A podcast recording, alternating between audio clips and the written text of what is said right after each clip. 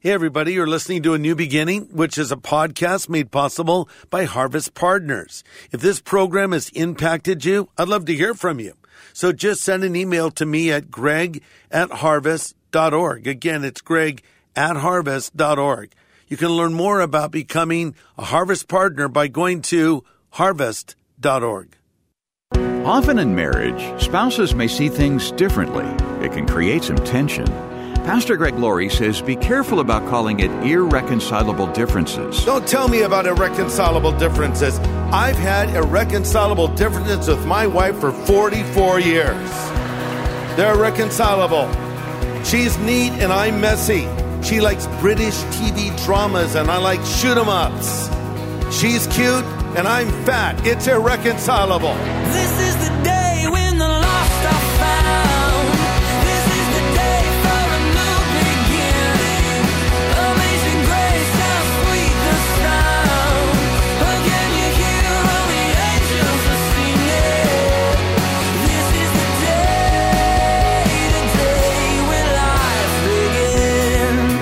Marriage is a union of two imperfect people, and often that's the perfect recipe for conflict. How can couples learn to disagree agreeably? How can couples bring harmony to the home when each spouse is singing a different tune? Today on A New Beginning, Pastor Greg Laurie brings a practical study of biblical marriage. Sometimes that relationship can be filled with questions, but the answers are easy to find. Let's all pay attention for a new presentation called Marriage 101.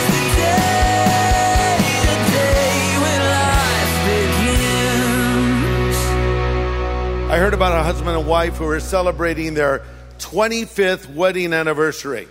So the husband took the wife by the hand and made a dramatic announcement in front of friends and family. He said, Dear wife, I love you so much and in honor of 25 years with you, 25 years of really wedded bliss, I'm going to take you to China. She was so excited. She said, I've never been to China before. Thank you. So, if this is what you're going to do for our 25th anniversary, what will you do for our 50th? He says, That's when I'll pick you up. That's, that's not good. That's not good. Maybe that's why someone said marriage is like a three ring circus engagement ring, wedding ring, suffering. So, you don't want that to happen. And it doesn't have to happen.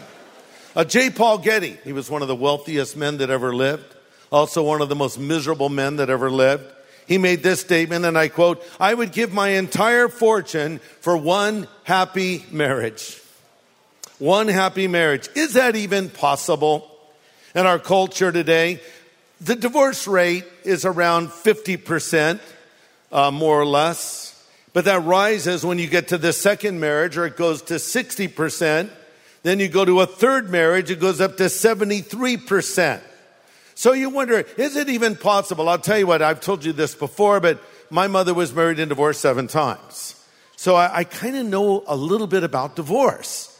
I've not been divorced, but I've seen it up close and personal. I know about the devastation of divorce, and I want to do everything I can to encourage you when that day comes, if you're single and you get married, to honor that commitment for a lifetime. To keep your eyes wide open before marriage and then half shut afterwards, okay? To know what you're getting yourself into. I think sometimes we think marriage should be like a fairy tale and they lived happily ever after. Well, it doesn't always work out that way, but I do believe you can live happily even after. Not ever after, even after, if you do it God's way. Now let's just sort of establish a fact here that I think we would all agree on. Culture, and by culture I mean media, Hollywood, television, etc., doesn't know anything about how to have a good marriage, so we don't need to listen to them. In fact, if anything, in many ways, it seems like culture is almost opposed to a happy marriage. I mean, look at all the celebrities, you know, they marry each other. And their marriages are over, over so quickly. Some years ago, Kid Rock married Pamela Anderson. Their marriage lasted four months. Renee Zellweger married country star Kenny Chesney. Four months the marriage lasted. Eddie Murphy and Tracy Edmonds, two weeks was the length of their marriage. Carmen Electra and Dennis Rodman, that was six days. Uh, Sinead O'Connor ended her fourth marriage after 16 days. Uh, Channing Tatum and Jenna Dewan Tatum recently divorced after nine years of marriage. And in their divorce announcement, they made this statement they lovingly have chosen to separate. Lovingly chosen to separate. When Gwyneth Paltrow and uh, Chris Martin of Coldplay uh, divorced, they described it as a conscious uncoupling. A conscious uncoupling. So let, okay, now we're learning. They're telling us what they're doing. A conscious uncoupling and lovingly choosing to separate. How about consciously choosing to lovingly stay together instead? That's possible. It's possible. But some wonder. I just read an article the other day about a well known actress who got a divorce. And she said, I don't want to sound cynical about marriage or be bitter, but uh, I don't know if people are meant to be together forever. The article went on to say she isn't alone in wondering that. There's no doubt, particularly as lifespans have increased, that there's less certainty about finding and keeping lifelong love with just one person. A survey conducted among millennials found 43% would support what they call a beta marriage model, which means you test the relationship for two years before you decide whether or not you're going to commit to it or dissolve it.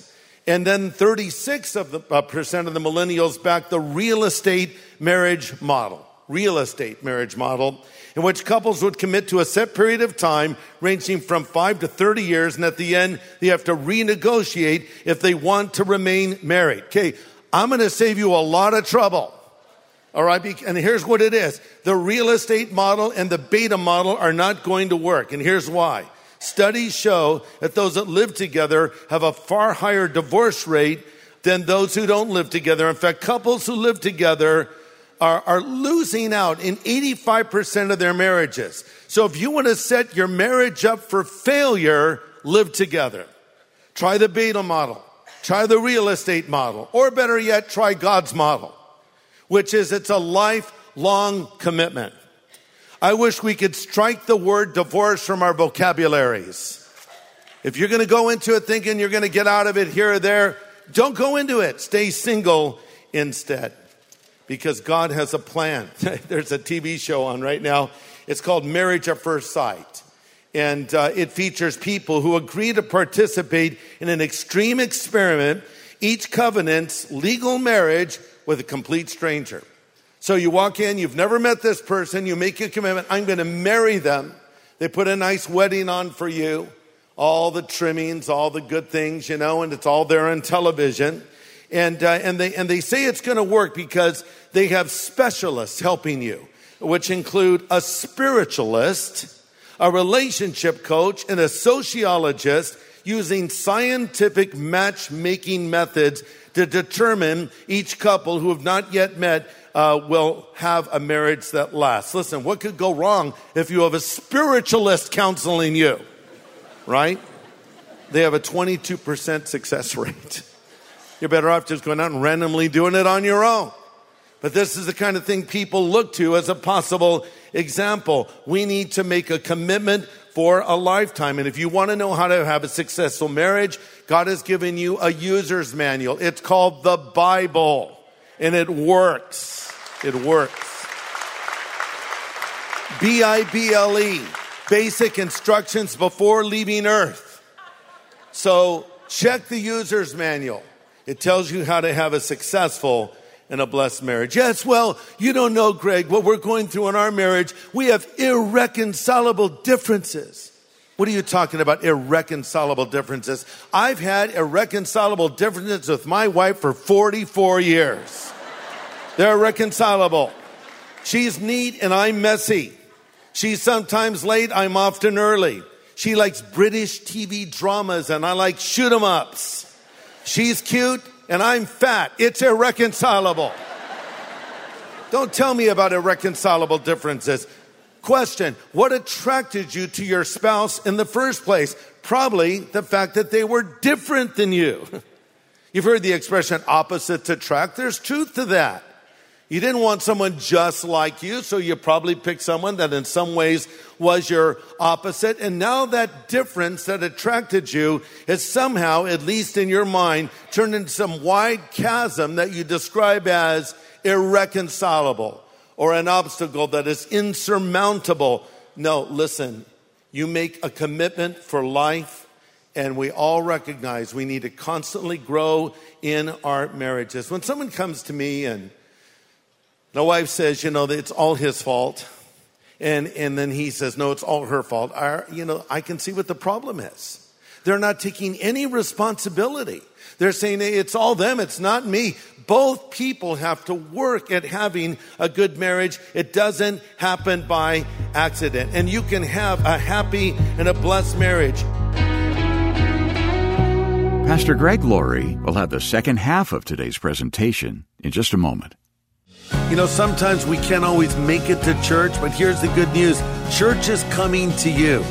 It's coming to you on your TV screen, or on your tablet, or your computer, or even your phone. We do it every weekend, and it's called Harvest at Home. We have worship, we have a message from the Word of God.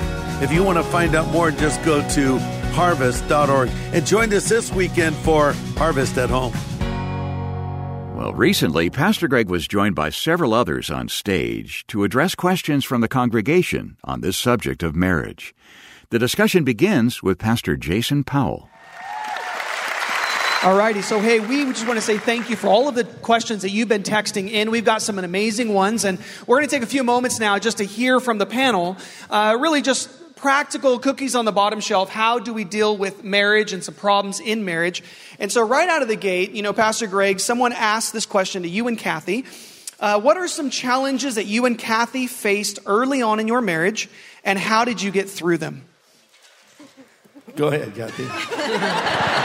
Do you really want to hear answer would this? be marrying Greg, and that sums it up right there. Well, we had some good fights, that's for sure. We Not quarreled. no, fights, we quarreled. uh, We quarreled before we got married. We quarreled after we got married. To be totally honest with you, marriage does not fix who you are. It shows you who you are, and then you have a choice to surrender to the Lord and repent of your sin. But I, I'm telling you that marriage will show you faster your flaws than almost anything else. You're bringing a person, another sinful, flawed person, into close proximity. You're living with them under the same roof, and you see in one another those things often in the other person, unfortunately, and they see them in you. And, you know, when Greg and I first got married, you know, Greg was a pastor. I was married to a pastor. I loved the Lord. I was in the church, but that doesn't mean that marriage is easy. And we had our quarrels. But I will say this that um, early on in our courtship, we determined to put God at the center and uh, that we decided that we would follow his book and that it wasn't about us that marriage wasn't about personal self fulfillment as much as it was. We were entering into a promise, into a covenant with God, and His word was going to be upheld. Both of us agreed to that. And through the quarrels and through the petty fights and things like that that we had over the years, the Lord brought us back to each other time and time again. Sometimes He'd be the first one to, you know, just come and reach out, and sometimes I would be the first one. But both of us had made that clear before we got married, and I think that's really important. That you walk into it with your eyes wide open, that you do know marriage is hard, it's not easy, but a lot of things are hard, and we do them anyway, right? If you want to be a great football player or a, a great ballerina, tell me you don't suffer to get there. Marriage is like that. If you want a great marriage, you're going to have to work hard at it. God will give you the grace and strength as you seek Him, and uh, you recognize that you are married to a sinner. He is married to a sinner, and uh, somehow in the middle of all that, the Holy Spirit has His place and can transform lives. Yeah, I would add to that that um, I think that instead of selfishness, it needs to be selflessness. And if you pick a guy or a girl and say, I'm going to marry them and they're my project and I'm going to fix them, don't marry them. Because here's reality they may end up worse than they are now. okay? Oh, well, I'm going to change them. No, you probably aren't. They're going to just be a more exaggerated version of the person you see Oh, now later me. in life. So if you're not down with that, if you can't live with that, maybe you shouldn't go into that marriage. But uh, I think a key is, you know, you learn, need to learn how to fight fair. When I say fight fair, I mean, you, you're going to have disagreements. If I have a couple coming to see me who are, you know, wanting to get married, I'll ask them, have you had a disagreement yet? And they'll say, no, we love each other so much. We never disagree. I'll say, get out of here and go have a fight, you know? Because you have to learn how to have conflict resolution and to fight fair. So here's just a couple of rules. Never let it get physical. You know, you never strike each other. Don't throw things. Even, don't even let it turn into a screaming match. Try to hear what the other person is saying. Listen to them. And then the key operative principle from scripture is don't let the sun go down on your anger. In other words, don't go to bed angry at each other. Get it resolved. And honestly, someone's got to take point. And I really, I think husbands should be the ones to do it because we're to love our wife as Christ loves the church. So there's a conflict, and maybe in your mind she's wrong and you're right. Still, seek to resolve the conflict. And sometimes what you'll find out is actually she wasn't wrong, you were wrong, or you both were wrong, or whatever. Who cares? Get it resolved, and don't let the sun go down on your anger. Okay, so we got some questions, and it's directed towards some of the young couples. How do you guys deal with fights or disagreements? Greg just touched on this uh, question, but now for you that's been married a little less time, you're not as comfortable or don't know each other as well. How do you deal with fights? That We actually have a rule where we don't use the D word. We never call each other dorks. So you're a dork. No, I'm just kidding. It's divorce. We never use the word divorce. And since we know that we're never going to get a divorce, we might as well get this resolved. There's no reason to go on angry if we, you know, if, if we're going to be together forever. So let's get this resolved right now and get it over with and done. Wedlock should be a padlock. Just, I love that, Elijah. Strike the word divorce. I mean, whatever the conflict is, it's yeah, we have this conflict, but we're going to get through this, mm-hmm. and just don't have that as an option. And if, if I could just add to that really quickly, too, another thing that has really helped us is not so much as focusing on each other, but focusing on the problem at hand. And that's something that helps us to fight fair, like Pastor Greg said. So, p- kind of pulling off of what the problem is with each other and saying, okay, what's really the problem here? And then you're actually kind of tackling that thing together instead of fighting each other. So, That's really good. All right, so we've got two different types of marriages. There's a person that wrote in has an amazing marriage, uh, but they want to make it better, and they want to know how do you introduce devotions or reading the Bible together? What do you, each of the couples, do uh, to help your marriage become more godly? Well, we could start. You know, basically, uh, we, we start every day with God's word. You know, I basically I'll read my devotional. Cathe will read hers, and we'll talk about what we're reading. We'll have an ongoing discussion. I think it's a really good way to start the day, but I don't think you should limit it to just the beginning of the day. I think it's an ongoing conversation you should have throughout the day. We're always talking about God's word, how it applies to this situation, that situation.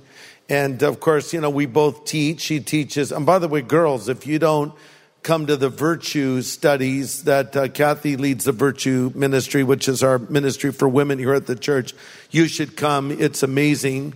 And, uh, but so she's always studying. I'm usually studying, you know, of course, as well. So we have a lot of discussions. I'll run messages by her and thoughts and that. So it's kind of an ongoing conversation. You know, Moses talked about when you're raising your children, teach them the word of God when you lie down, when you rise up, when you walk in the way. So I think sometimes we, we overthink devotions. Devotions, oh, devotions. We have to do, how, how long should devotions be? Just relax, okay? Just read the Bible and talk about the Bible. And, and let it be a part of the, the woof and warp of your life. And even better yet, weave it through all of your life, not only in the morning, but, you know, throughout the day and the evening. Think to grow in a marriage, you need to, like anything else, you need to continually work on it. 44 years, we still work on it. Um, it's he's don't. the same guy. I'm pretty That's much why done. I'm working no, I'm so serious, hard. I'm done. I'm done. I'm doing I've the work for both given of us. my all. No. We okay. Here's an interesting thing. You you think you know the person you're marrying? Wait five years. You're going to be, they're going to, we're different people. Gosh, 1970, you know, when did we get married? 73. We got married in 73. Um, and it's been it's been like I've been married to five different men, and they've all been Greg, and so you have to work on that. You and and I think to it, uh, I'll keep that brief, you know, that part of it, but then just always be learning, growing, improving. You have a garden, you have a yard. Many of us have gardens and yards. What does it take to maintain a yard? Do you do, do you plant flowers one day and expect 44 years later that those flowers are going to be thriving? No, you have to pull weeds, you have to build fences, you have to repair. We lived in our house now 20 years and, you know, it's like 20 years. Oh my gosh, everything breaks. You have to work on it. Constant attention and a little bit every day. Don't ever take your hand off the wheel. Don't ever put it in cruise control because the law of entropy, I think someone mentioned it in one of the messages, everything is going to slide downward. And so you have to be working on it. So a strong marriage needs constant attention.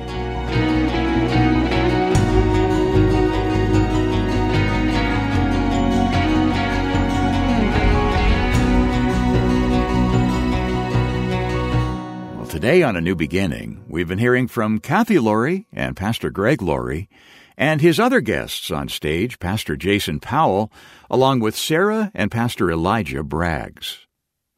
Well, Pastor Greg, we're making available a great book by Dr. Tony Evans, and actually all of his kids as well. It's called Divine Disruption, talking about hope in spite of tragedy and crisis and loss. That's right. Uh, is it fair to say that we're all either going through a crisis, or we've gone through a crisis, or are about to go through a crisis? Yeah. You know, the person who says, oh, hey, no crises here, I, I don't need that book. Hmm.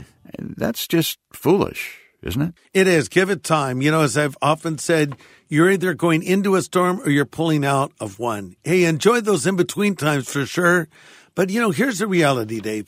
In our times of crisis, in the storms of life, if you will, we learn things that we don't learn anywhere else. As I've said before, fruit does not grow on mountaintops. It grows in spiritual valleys. So if you're going through a valley right now, a hardship, if you've lost a loved one recently or you yourself are suffering, this book is really going to be an encouragement to you because it's written in real time. This is um this is a book that is honest, it's heartfelt, it's candid, it's biblical, it's hopeful, it's it's encouraging. So it, it kind of fires in every cylinder. As you mentioned, written by Tony Evans and members of his family in light of the loss of their wonderful mother and Tony's wife, Lois Evans. But, but this is a book that just tells you how to deal with these issues, how to grapple with it. Because, you know, when, when we lose loved ones as Christians, we, we mourn and we should mourn. In fact, it's very important to mourn. The Bible even says there's a time to laugh and there's a time to mourn. But during that time of mourning, during those times of sorrow, you come closer to the Lord. Jesus said, blessed or happy are they that mourn, for they shall be comforted. It's almost as though you could translate that happy are the unhappy. I know that doesn't make sense, but here's what it's saying. It causes you to turn to God and find the strength you need. One little quote in the book that I love goes as follows. There is no better summary of a successful life. Lois Evans served the purposes of God in her generation, and then she fell asleep. You know, Dave, this phrase falling asleep is used in the Bible, and it is only used of a believer dying, never of a non-believer. And I think it's just the perfect picture because when you think of falling asleep, that is not the worst thing that can happen. In fact, as you get older, you start enjoying naps, right? and it's worth noting that when young Stephen was actually dying a violent death, the Bible says he fell asleep. And I love this part where they write, Lois served the purposes of God in her generation. Look, every one of us has a beginning, a middle, and an end to our life.